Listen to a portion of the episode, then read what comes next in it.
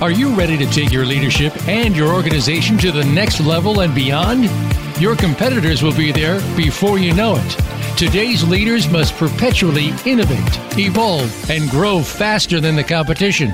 Welcome to Innovative Leaders Driving Thriving Organizations with Maureen Metcalf. In the next hour, you'll meet innovative leaders who have become successful at the helm of some of the most respected organizations in the world. And you can become the next big success story. Now, here's your host, Maureen Metcalf.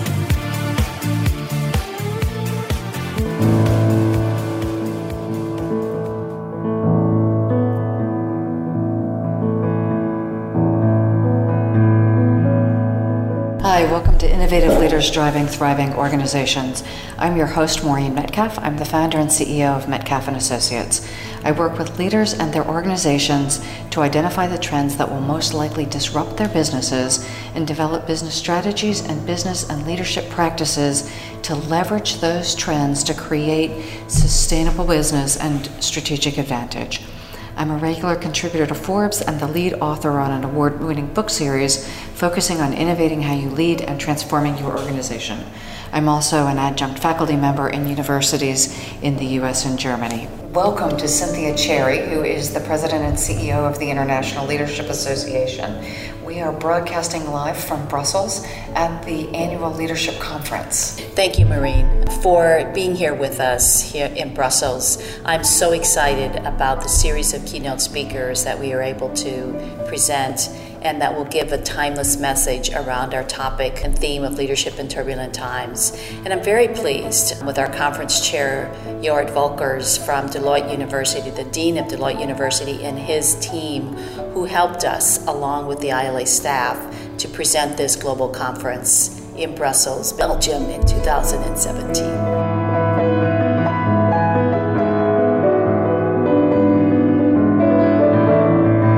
Welcome to the final show at the International Leadership Association Conference. We are incredibly fortunate to have the keynote speaker, Jeroen van der Veer. He was named the CEO of what is now Royal Dutch Shell in 2004 amid a corporate fraud scandal. He quickly applied his signature leadership style of steady, pragmatic leadership to right the ship simplify the organization's corporate structure, putting governance procedures into place to safeguard against future indiscretions, and introducing innovations in Shell's internal and external communication. Known for his listening skills and for being a people oriented leader, he describes his leadership style as getting people on the path from A to B and setting up milestones and accountability along the way. He is fascinating as he will describe his experiences that he shared in the keynote speech and talk in much more detail about how to deal with the challenges that we are currently facing in many of our corporate organizations. Stay tuned for Jeroen van der Veer and thank you so much for being here. Welcome. Thank you so much for doing a keynote at the ILA and for agreeing to interview. So let's start with what is the essence of your leadership? High clarity, keep it very simple, and concentrate you on this simple and clear communications. Okay, so in your conversation, you went into a lot of detail about what that actually means in practice. Because it sounds easy, and yet you took over Shell at a very difficult time, and my guess is it wasn't easy in any way. In the end, a leader should tell where to go. I call that okay. point B. You have to be honest on point A, where we are now, and then you have to take the people on the journey. That is the process. Okay. But that sounds very academic. So in practice, you have to be uh, in a much more appealing way to say, this is how we should be, and then you have one or two liners that people think, oh, yeah, I feel at home with that. And then, of course, you have to convince them and where they have to go there. And that is to say, where we are today is not good enough. And then they like to know, okay, what can I do to help there? So you have to give them directions as well. And all the time, keep it very simple, keep it very short, no PowerPoint presentations. It should be elevator speeches. And the best you can reach or achieve as a leader when a person comes home tonight and he said, What did the boss say today? Your partner is asking that. If you then say exactly the same one liners as the boss said in the morning, then you are a long way. So you gave the example of taking your strategy to just a few words. Mm-hmm. And so, can you talk a little bit more about that? So, I've got my point A, and I acknowledge where we are, and I've listened to my people and, and used my years of experience to determine point B and painted a clear picture of that. And then you talked about strategy. Now, I think the, in the end, I do realize that the mission of a company is not different from a vision for a company or the strategy mm-hmm. or the purpose of a company.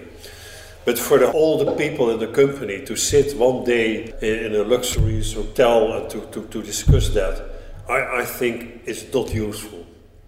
I think in the end, you have to say to the people, where are we today? Uh, that's that yeah. point A. Where, where's point B? Where's that going? Mm-hmm. And how can I make that point B where we have to go specific for me and what our department or my or what I have I how can I help to do with that? And then from time to time, you may have somewhere a publication in the company where they deal with all this purpose stuff, as I call it. Uh, so, so keep it very simple because in the end, uh, strategy, mission, and purpose they are not that different. It is a good discipline for some strategic guys to think it through whether it is all mm-hmm. consistent, but it is not a kind of people process for employees. And then you talked about moving from that big picture that is consistent across the company, the job of middle managers, to translating that to what I do as a line person when I show up. When I was young, then you had a presentation for, from the top person, the CEO, mm-hmm. and then what the, what the staff did from headquarters, then they sent that out on slides, and then every manager with uh, speaking notes. And basically, they had to repeat his presentation of the top manager and to all the staff down onto the oil rigs or the refinery shop floor. I think that is the wrong way to see middle management like that. In Dutch, we say you use that middle management as, as parrots, like the bird. Eh? They mm-hmm. repeat mm-hmm. the same line, the parrot repeats the same line which he was just picking up. So the role of middle, middle management is of course to add value. And what, what is that? You take this one liner off the top, which gives a kind of rough idea of the point B for the total company. Then you have to make that specific what that one liner makes, mm-hmm. means for your own department. And the minus one uh, level does do that, minus two from the top, and so on. So every time they have to make that specific point B uh, very specific to their situation. So they summarize the top guy says did, the boss of my boss said how our total division fits into that. This means for our department that, and that's how I, as a leader from you, and now I'm the minus three level, translate that and I take ownership uh, that what we do fits in this total company. So the role of management in the journey from A to B is very important. They have to make the B's very specific. And they should spend 90% of their time on this specific part and only 10% or 5% what the top message was. Because the employees have access to the top message, right? You, you are communicating as the CEO on a regular basis. Yeah, I think as a top leader, you have, of course, to create and to help your middle managers mm-hmm. uh, to make to be specific. Mm-hmm. But the way you can do that is very easy. You have now emails, or even, uh, I'm not sure you can do it in 140 letters, uh, the tweets, but, but you can write a very short email to all your staff and you say, well, we had our senior management conference, and I, I said now, uh, this is the, the, the, updated strategy. These are the four key words. This is the one liner. These are the business fields where we uh, like to play. This is how we can win. This is an email short than a half a page, otherwise, people will not read it. And I have asked all the managers to make it specific for your particular department what it means for you. Mm-hmm. And if you don't hear about it, by the way, this is my address and you can respond to me. Actually, you talked about an example where you asked someone if they knew what the point B was, and they said, What's a point B? And can you share your response to that? Yeah, I think you can use it as a checklist. So if you say my philosophy is you go from A to B plus next steps, mm-hmm. But of course point B is then very important. If you are an operational visit and you speak mm-hmm. to a supervisor of an oil rig, and he says, "What is the point B for uh, here?" And if they look at those eyes at you, uh, sir, what are you talking? Not an idea. Then, of course, the, the vertical top-down process failed. Mm-hmm. So then, what you what you can do is you send a very simple email between all the bosses mm-hmm. and that particular supervisor on the oil rig, and he said, "Well, well, I asked this and that and that question. So, uh, what was going on here? Why didn't it happen?" Yeah? And if you do that a couple of times, I assure you, then very soon the whole company knows you have always to know your A, you have to know your particular, your specific B, mm-hmm. and the next steps. So now let's move to you talked about taking over at a point of crisis. And how did you manage a crisis different than ongoing operations? In the beginning of the crisis, people say, How come? Which has should roll? They are all busy with the past. Now, that is important to get lessons learned. Mm-hmm. if the whole company is busy how it happened, I don't come out of the crisis. Mm-hmm. So I have to isolate the drivers which we brought the company into a crisis, I have to put a fence around it. So I say, I've asked investigations, we will take lessons learned. If something went wrong, if people did really something wrong, we will take the appropriate measures. But that's it. Mm-hmm. But realize our task, and then I have a bond between you and me, and I look at you, mm-hmm. our task is how we come out of this crisis and not wondering about those, those hats that have to roll. So, how do we build up a good future for you and me that, mm-hmm. in this company? And then you are back to very simple and clear communication, and then you know the rules to come if people, because people may be confused, insecure. So then you have to say, okay, this is the strategy or the plan to come out of the crisis. Everybody can help, even if it didn't happen in your division. Uh, we can drop one shoe, and maybe it happened somewhere else, but you have to help now to be perfect. Nothing goes wrong mm-hmm. there. And we need very good performance of your division because we lost money uh, where the crisis was. And you have to take visible leadership mm-hmm. with frequent, simple communication on a predictable way you should be, as a leader, the person who talks to the press and to the media. Don't leave it to the press office, not every day, but especially in the beginning of the crisis. And last but not least, make clear that you take ownership, but it is not about the crisis. I am here to help the company to come out of crisis. I'm not interested in my own salary or whether how it affects my bonus. I don't have any problem if my compensation is lower than my predecessors. Mm-hmm. I am here to help you, and together we will take the company to the next level. I think that is the, that are some of the essential points uh, to bring so to, to come out of a crisis. So clearly owning it, we made a mistake. However, one yeah. says that, and yeah, owning it directly. Yeah, and brutal honesty. Okay. And you see sometimes that leaders in a crisis they say, well, it was not that serious. Yeah, I put a team to it, and, it, and then they took it a bit mentally at a distance. There's nothing to do with them. Uh, they don't do it that way.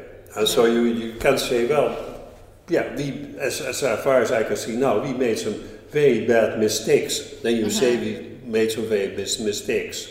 The second one, where brutal honesty is, uh, how to take the company forward. A strategy for hope will usually fail. So be realistic. Be very because people will be very critical at that moment. They think, okay, this is a credible plan. Mm-hmm. So don't try to sell illusions or to say, well, you work very hard, two months, three months, and then, then it is all as yesterday. Be honest about that. A company that goes through a serious crisis usually doesn't come out the same. There's no obligation for you to describe how it will be different, mm-hmm. but don't try to sell illusions. I appreciate the honesty outwardly and inwardly because yeah. your employees build or lose trust in you forever. based on yeah. how you handle that. Yeah. So, as we close, assume you're talking to a room full of thousands of leaders uh, in your companies on which you serve their boards and graduate students, so our future generation of leaders. What would you want them to take away from this conversation with you? I think people, when I think about especially the younger generation of managers, a lot of good things about them, but some people are very fascinated with their own CVs or resumes in the US. In the end, you have to believe in the system for which you work. And then it is company first. It is not you first building up a good CV. It is put the company first.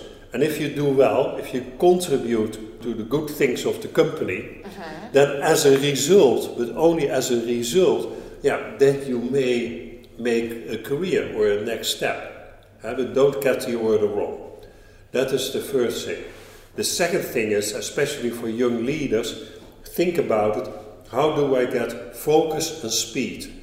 Usually, uh, people lose it because the mind of the people who has to be led, so say the followers, they were going in too many different directions. Mm-hmm. And then you lose speed. So how do you do that? How do you get this focus? And how do you get enough speed? Because in the end of the day, there were many good other companies out, so you have to be on the right speed vis-a-vis the competition. And at least then you worked it out for yourself, but my secret was always uh, to, to have very high clarity, make even complex things simple, uh, and last but not least, and this is very serious, keep listening.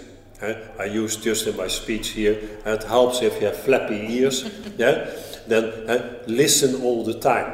Mm-hmm. But listening, at a certain moment, you have to say, okay, I've listened to all of you, I understand mm-hmm. this may happen, that may happen. Hang on, I happen here to be the leader, that's why we go to that corner. So I want to clarify one thing. I often hear people say, keep it simple, and what they're trying to do is get rid of the complexity. I'm assuming you took in all of the complexity and what came out was understandable for your audience, but not that you boiled out the complexity that exists in the world. Yeah, that's a very good point. You have to listen to the complexity. You have to think as a leader about it. Mm-hmm. You are not a facilitator, so we take the average. Mm-hmm. Uh, because of good leadership, sometimes you have to make, uh, you have to really uh, to make a 90 degrees turn. Mm-hmm. And usually that starts with yourself or very few people. Uh, so we say in the Netherlands you must have the possibility to row uh, uh-huh. on the uh-huh. river against the current. Yeah, uh-huh. that's very important for the leader because you listen to the complexity and you think if we do more of the same, it goes wrong. Having done all of that, and that's your point, keep it simple. Probably then you make it simple. And the essential thing why should people prepare to be a coroner? Because you have very good one liners why it is not acceptable to do more mm-hmm. of the same. Mm-hmm. And you have a logic why point B is better mm-hmm. mm-hmm. than today. So it is to make it simple. And then in the end, if you have it wrong, it helps you if people can you feedback and to say, sir, you got it wrong. So and then you, start, then you get the dialogue and so on. So that then reinforces the listening. Yeah, absolutely. That you've created an environment that is safe for people yeah. to give you feedback. Yeah. And that in fact you seek that. Yeah, you have to seek that. It is not. It is more than operational visits. You have to make sure uh, that when you write your weekly email, they can answer that. We have a whole. I had a whole process for answering all those emails, so, so mm-hmm. that people know that it's registered, what they say, and so on. So you sought continual or periodic, you had a process. To seek feedback. Yeah, absolutely. Thank you so much for your time.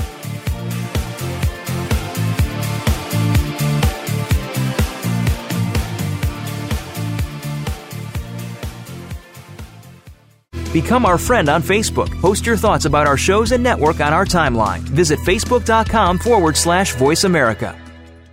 Metcalf and Associates is your trusted partner to create perpetual innovation and evolution in your leadership and business. Are you ready to innovate and evolve?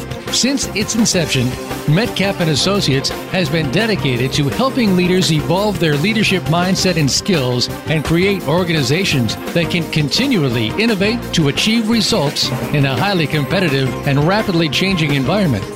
We help leaders, management teams, and organizations identify and create the perpetual capacity to identify and implement transformative solutions necessary to meet their mission and create strategic advantage. Metcalf and Associates offers proven results backed by leading edge research and a global network of accomplished consultants and thought leaders.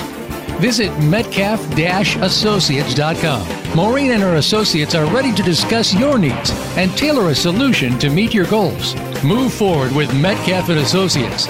Visit metcalf-associates.com today.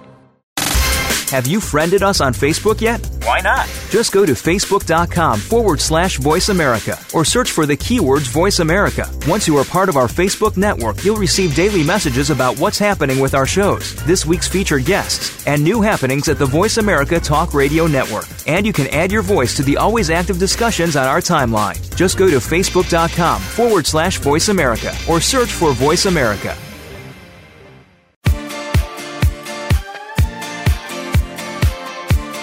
You are listening to Innovative Leaders Driving Thriving Organizations. To reach Maureen Metcalf or her guest today, please call 1 866 472 5790. That's 1 866 472 5790. Or send an email to info at metcalf associates.com. Now, back to this week's program. Welcome to segment two Innovative Leaders Driving Thriving Organizations. We are recording from the ILA conference in Brussels, Belgium. And this is Maureen and Cynthia Cherrey, and we are wrapping up the conference. So, Cynthia, we talked a little bit about the conference theme. Can you give our listeners some background on why leadership in turbulent times? How did that come about? Well, Maureen, thank you for that intro. And it's it's actually quite interesting in terms of as a planning team. Jorrit Volkers, our chair of the conference, and a number of others who are on the planning team, we started to talk about where we are presently in society. And there were so many different incidents and events that were occurring that as we talked about it, you know, really there is no other theme for this year than to talk about leadership in turbulent times. And this was prior to the terrorist attack on Brussels. So as we were standing there and looking at what had just occurred, Yard and I looked at this and said, isn't it prescient that we came up with this theme and then it's really right in our front yard? And Brussels is an interesting place in the sense that it is not just the global home for the EU, but it is a global home where so many different factions, if it's business, politics, other NGOs who come together in Brussels. And so it is really like standing in the front yard of a global home. And you see all the joys, the problems, the challenges, the opportunities that are in front of us. And it's exhilarating and it's exciting and it's also very terrifying. But Brussels offers us this glimpse into, and then perhaps more of an insider's view of the importance of leadership in turbulent times. Because every day in this world of ours, we are seeing the changing political realities that are unfolding in countries around the globe. And we really struggle to ensure that the abnormal does not become normal to us.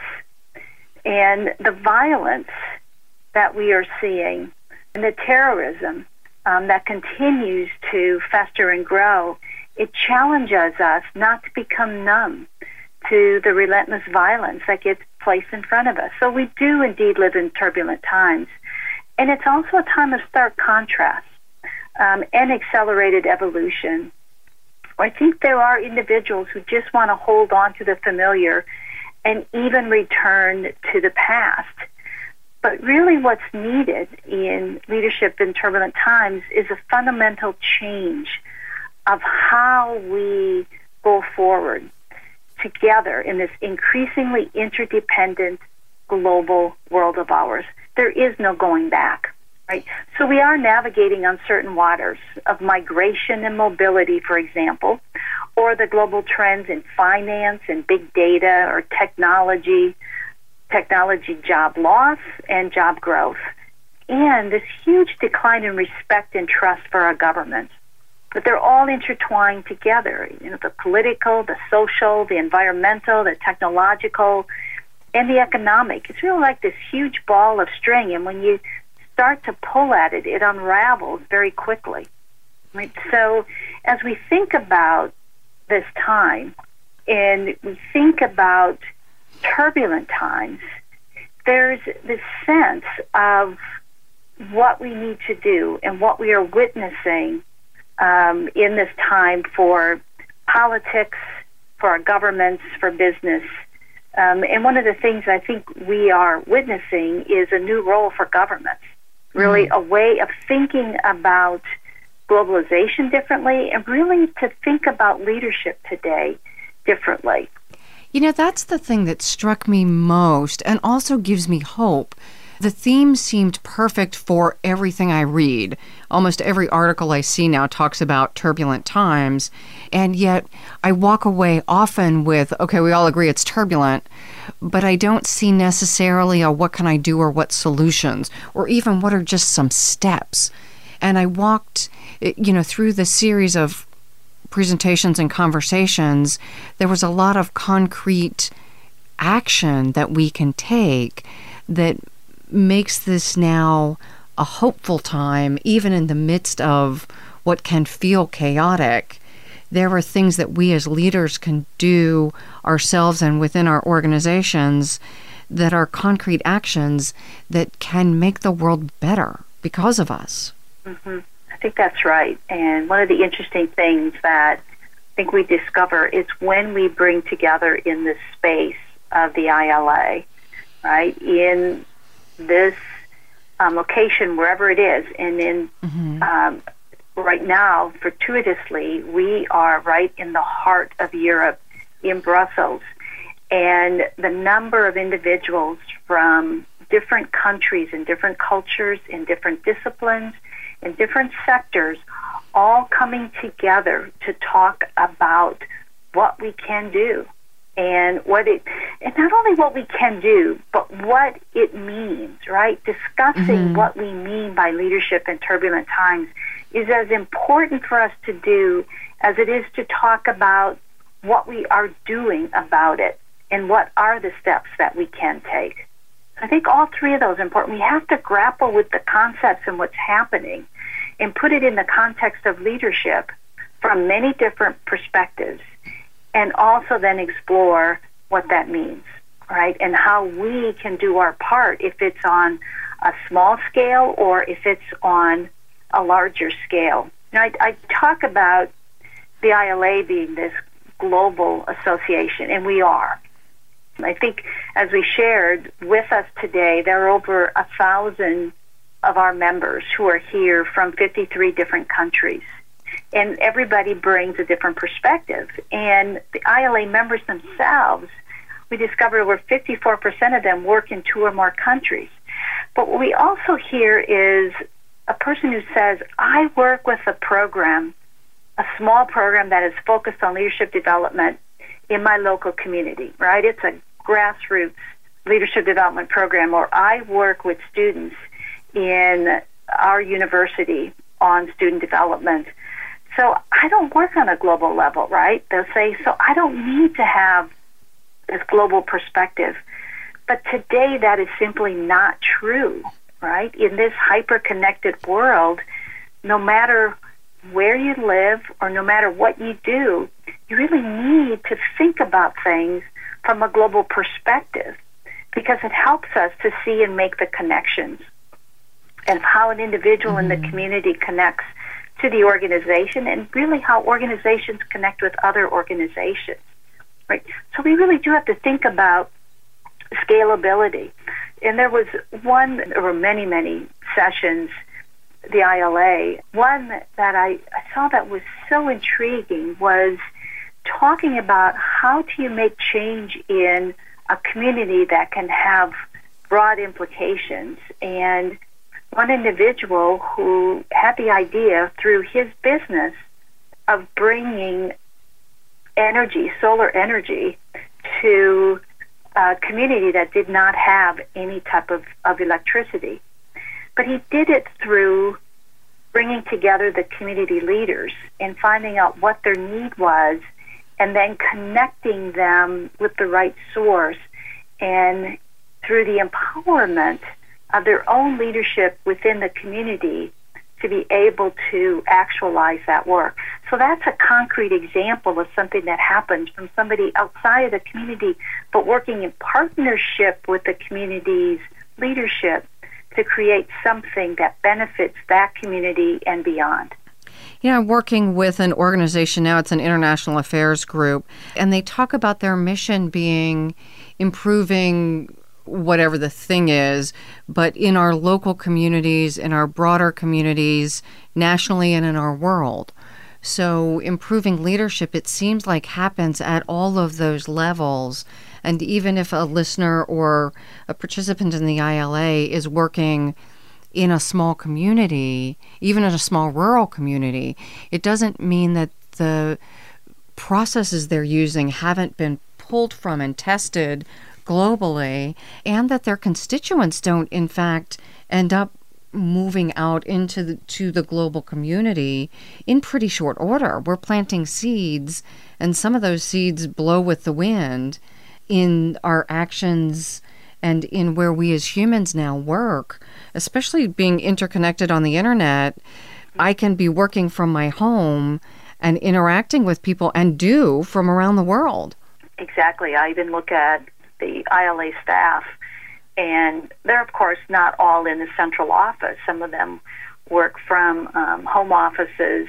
They all connect with each other, but they spend the majority of their day interacting with individual members around the globe, right? So it is a different way of working than what we did even 10 years ago. So it, it truly is a different world through our hyperconnectivity. And that hyperconnectivity also creates this increased evolution. It seems like time is going by faster and faster, quicker. And I, I've used the description in the past where you used to be able to see a storm coming in over a lake, mm-hmm. but now it's this continual change that you can't even truly prepare anymore in between, right? It's not this thoughtful, methodical, but it's reacting um, mm-hmm. to what's in front of us. But that makes it all the more important in our leadership to find ways to step back and reflect, which I think was also one of the things that came through in the conversations in the concurrent sessions were in this very turbulent world of ours, in times of turbulence, you also need to find those times to reflect. And instead of dealing with the individual incident all the time, in leadership to look at the patterns that are emerging. And how do you then go from looking at patterns and integration and then operation and follow up? You know, as you're speaking, I think of one of the comments Margaret Heffernan made talking about the role of executives I think she may have even used the term patterns, but identifying those disruptors that are coming from everywhere. And so, th- right now, our role as, as especially senior leaders is to be continually looking for those patterns and helping position ourselves and our organizations. And I agree, that takes a lot of reflection time just to make meaning of what am I seeing and really solid thinking because six people may see these patterns and come away with six different interpretations. So then the other piece is how do we as leaders hear people with different points of view and integrate that as well as just a core competency now. Mm-hmm. I think one of the things that's exactly right, Marina. And you brought up another very important capacity in today's turbulent world, and that's around meaning making. Right? How do we make meaning out of the patterns that are emerging? And how do we create meaning that we can all collectively move forward on?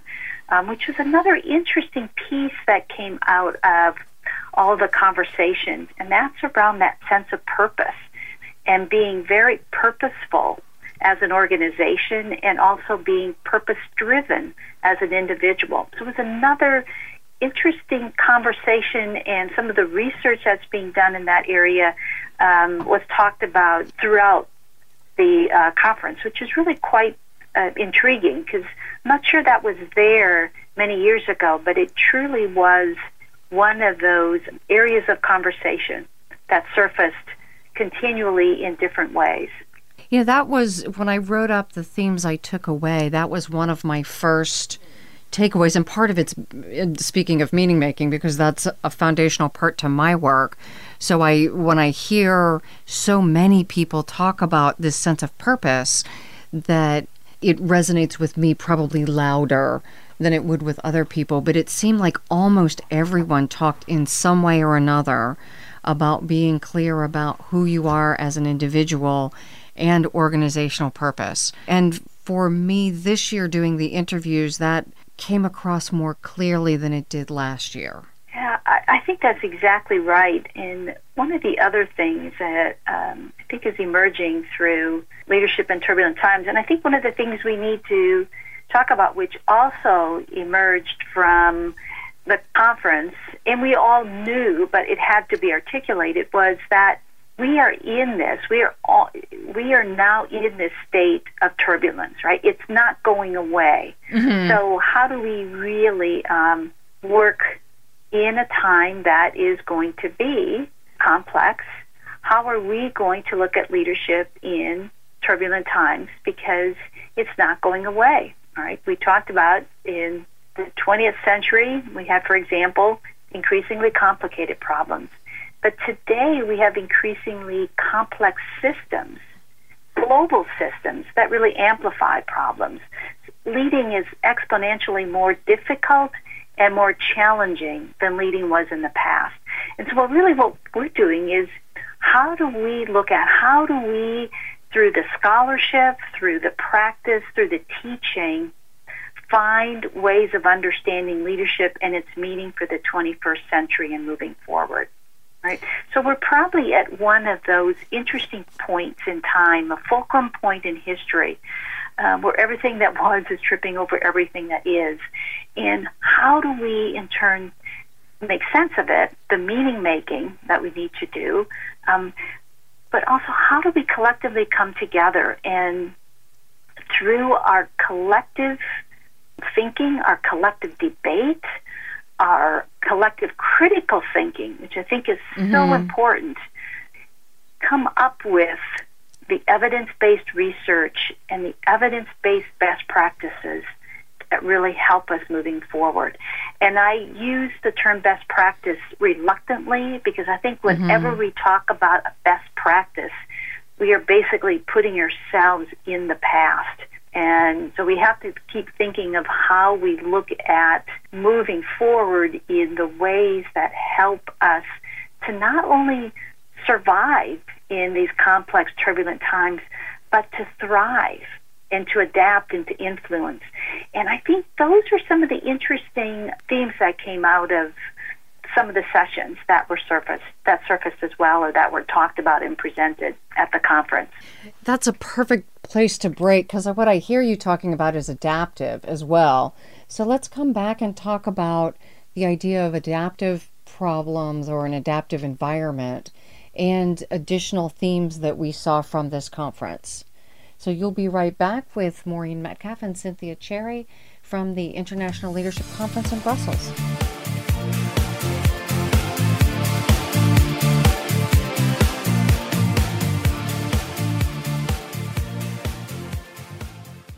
Become our friend on Facebook. Post your thoughts about our shows and network on our timeline. Visit facebook.com forward slash voice America.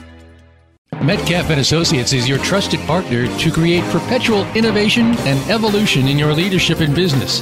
Are you ready to innovate and evolve? Since its inception, Metcalf and Associates has been dedicated to helping leaders evolve their leadership mindset and skills and create organizations that can continually innovate to achieve results in a highly competitive and rapidly changing environment.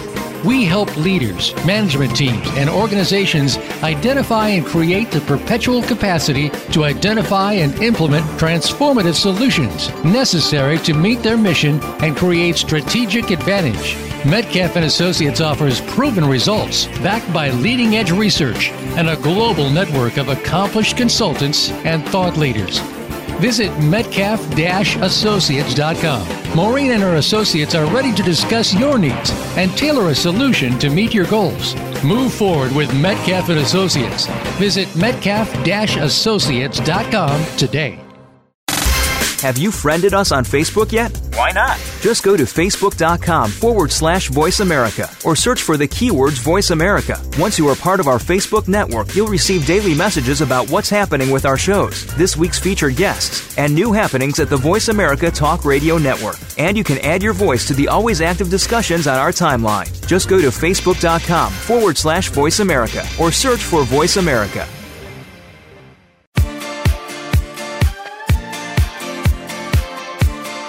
You are listening to Innovative Leaders Driving Thriving Organizations. To reach Maureen Metcalf or her guest today, please call 1 866 472 5790. That's 1 866 472 5790. Or send an email to info at metcalf associates.com. Now, back to this week's program.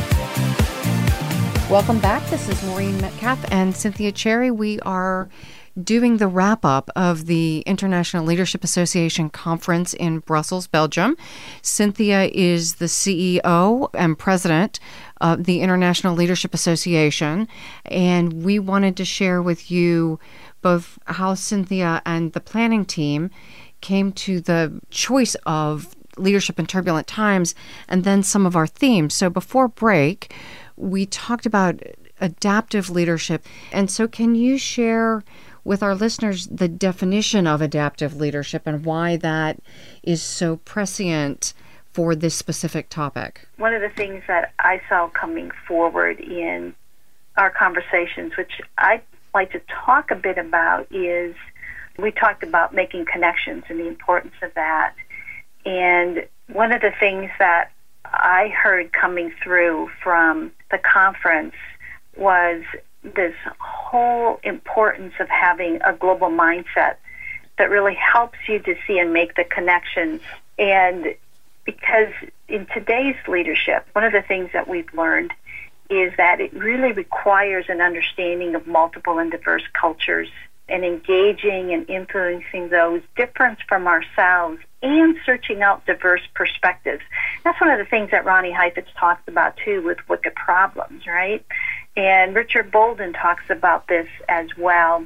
And Mansour Javidan does. But as they say, we may be more connected, but that does not mean we are well versed in the diversity of the world. And Tom Friedman would say the world may be flat in terms of technology and interconnectivity, but it's still quite bumpy. Yeah, I like that. It's bumpy. Right? Yeah, bumpy in the sense that people in different organizations in different areas of the world work in very different ways. So some of the work that's being done out there is we need to continue to find ways to learn, right? We all know and we hear the concept of continual learning. Um, but as we think about leadership, how do we expand our understanding of others and also influence individuals and organizations that are unlike ourselves, that are different from ourselves. Mm-hmm. And that sounds easy, but it's really difficult to do. And it's also very uncomfortable. But I think we also look at with discomfort often comes a new awareness and new learnings, right? New ways of thinking, new ways of doing, um, and new ways of being who we are. And that, Cynthia, is what I was trying to point to. And I don't know that I have the definition of adaptive leadership right. But with these difficult problems, I need to actually change who I am. I mean, I'm still going to be Maureen, but the way I think about things and the way I relate to things should be stretching in response to, to the challenges I'm dealing with so that I can be more competent at addressing them. So true. And I, I think of our importance of being uncomfortable at times, right? Mm-hmm. And it makes me think of Robert Quinn's book, Around Deep Change. And he has a wonderful quote in there that is walking naked into the land of uncertainty. Boy, there were times on our trip that I felt naked. That I. That's true. I, I agree. Many, many times you know, the clothing mishaps I had and the leaving stuff on trains and just out of our comfort zones. Our brains are trying to navigate so many moving pieces that I think we don't recognize how how complicated it is. And we were just in Europe. We weren't in there were places much more complicated. Exactly. We get out of our neural mind ruts, mm-hmm. when we get into areas that we're uncomfortable, we are more aware of difference, aware of the unknown, and aware of our being in the unknown. And that is probably a personal description of what it's like to live in this time of uncertainty, right? And yet it's so important for all of us to put ourselves into those uncomfortable um, places so that we mm-hmm. can really learn from each other and learn more about ourselves. And often with leadership, there is that sense of who we are and how do we relate and interrelate with our others mm-hmm. and our context and how do we influence change, which is part of what, as we're looking at in times of turbulence, how do we influence change individuals in areas that we are an unknown or that are very different than who we are, right? So there's a great sense of being in tuned to self and in tune to the other. Mm-hmm. You know, uh, just as I'm listening, I'm thinking we are actually changing our brains when we're interacting. And that ability to be present to everything that's going on in me, including my total discomfort in some situations, and be present with the other person at the same time and their fears and concerns and hopes and dreams and discomfort. That takes a lot of energy. Mm-hmm. It's really a different way of walking through the world than just get it done and tell me when, you know, that I won't take no for an answer and all those kind of things we've heard over the course of our careers. Well, I think one of the themes that you so adeptly pulled out, Maureen, was this sense of our own individual purpose and self awareness, right? So mm-hmm. that we mm-hmm. really need to have a good sense of self and continually understand who we are as we work on this important work of, of leadership. And that came through in a number of the conversations. I think Jeroen talked about this in his work with Shell, mm-hmm. in the sense of self awareness. And I think Margaret Heffernan talked about this and the importance of being centered and knowing who you are.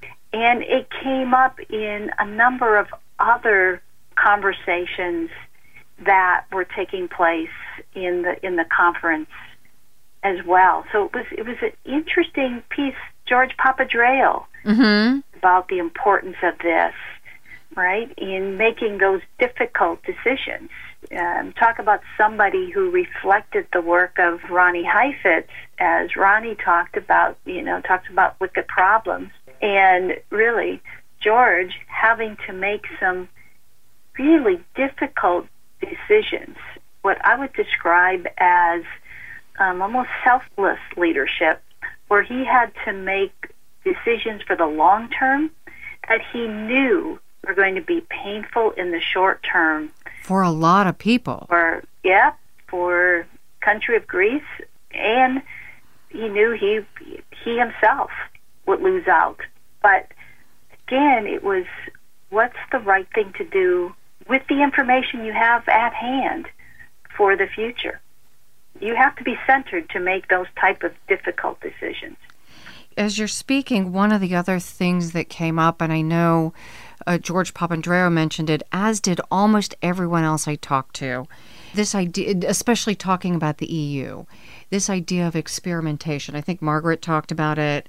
It was just a, along with self awareness, if I am aware of who I am and my principles, I am also aware that I am making decisions on a regular basis with insufficient information.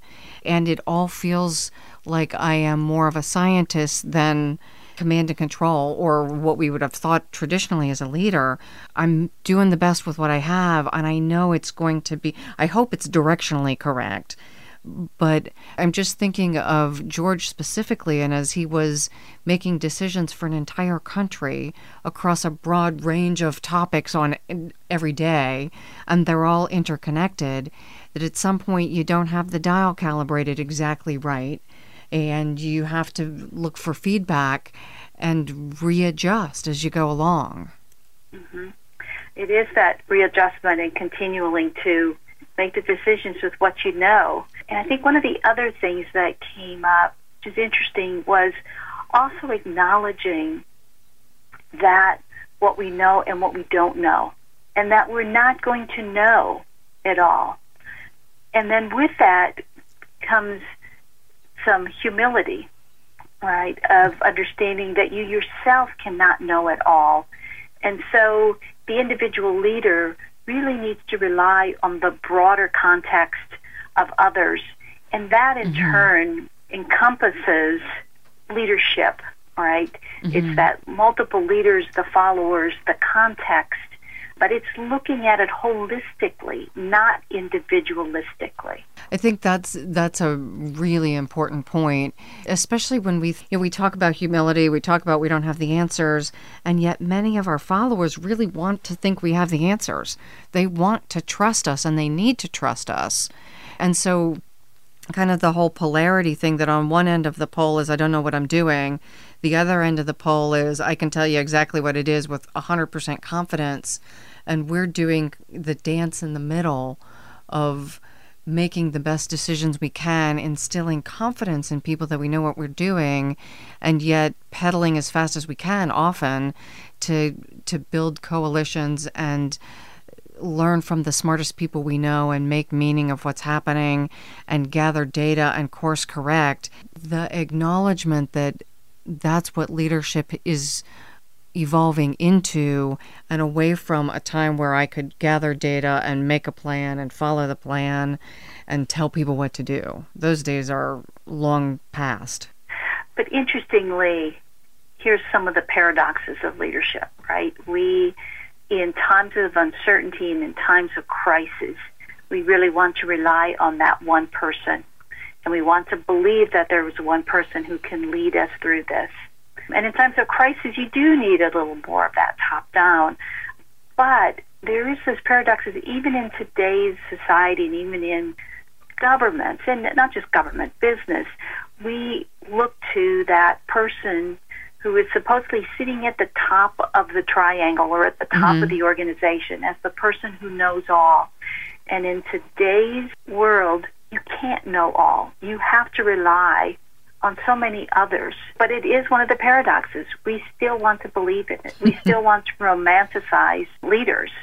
We want to have leaders, we still, some, although we know this is not true, there's a part of us that still wants to have the leader who knows all and the leader who has no character flaws. Yeah. And that's just not not true. and Cynthia, we need to wrap up. I would love to continue talking and sharing this conversation, but we are at the end of our time. Do you have a few words of wrap up, including how people can learn more about the ILA for listeners who are interested in joining? Of course. I think one of the things is we talked about the ILA in this conference when I opened the global conference with the theme of leadership in turbulent times, I also framed the conference in the hopes that everybody at the conference would listen to each other, that they would step into the uncomfortable, right? That they would learn from each other, that they would listen to their own deep song, which was referring to Michael Jones's music, which was composed at the ILA, and in where he had talked about music makes us rich and full, and in times of turbulence and sudden change, we need to listen to our own deep song, which goes back to that self reflection that you and I were talking about, Maureen. And then I frame my final statement as to become profoundly more resilient in our leadership and as leaders in these present and future turbulent times. So that framed our conference, and I think what you and I and the podcast that people listen to really in that framing, they all then talk about leadership in turbulent times in some really wonderfully deep and beautiful ways, and some ways that we can all grapple with this difficult, difficult subject of leadership for today and for the future. So, in terms of the ILA, if you are anybody who is involved in thinking about leadership, teaching leadership, researching leadership, studying leadership, then the International Leadership Association is a home for you to do this work and to learn and be with others who are doing like work and work that is different that could expand your own thinking and practice around leadership. Our website is ila-net.org, and I welcome any questions or feedback or thoughts from anybody who is interested in continuing this very, very important work of leadership. Cynthia, thank you for all you do to make this possible for the entire organization and for allowing me to be involved so that we can share this wonderful thinking with listeners well beyond the ILA, hopefully in classrooms and across the world. For people who may not even ever take a leadership role but want to know more about leadership and followership. So, thank you for making this possible. And thank you for your work in expanding the message and getting it out to so many people.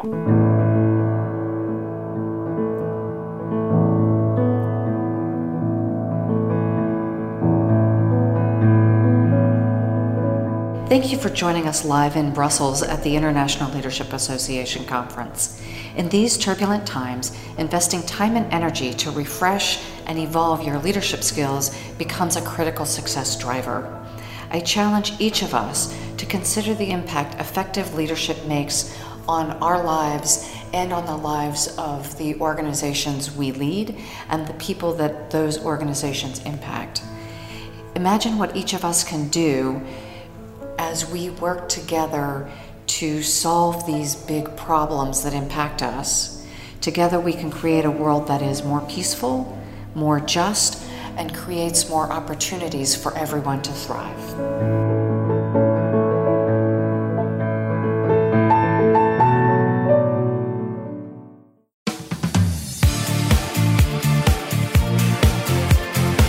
Thank you again for joining us this week. Please tune in for another edition of Innovative Leaders Driving Thriving Organizations with Maureen Metcalf next Tuesday at 11 a.m. Pacific Time, 2 p.m. Eastern Time on the Voice America Business Channel. We hope you'll join us then. Drive and thrive and have a great week.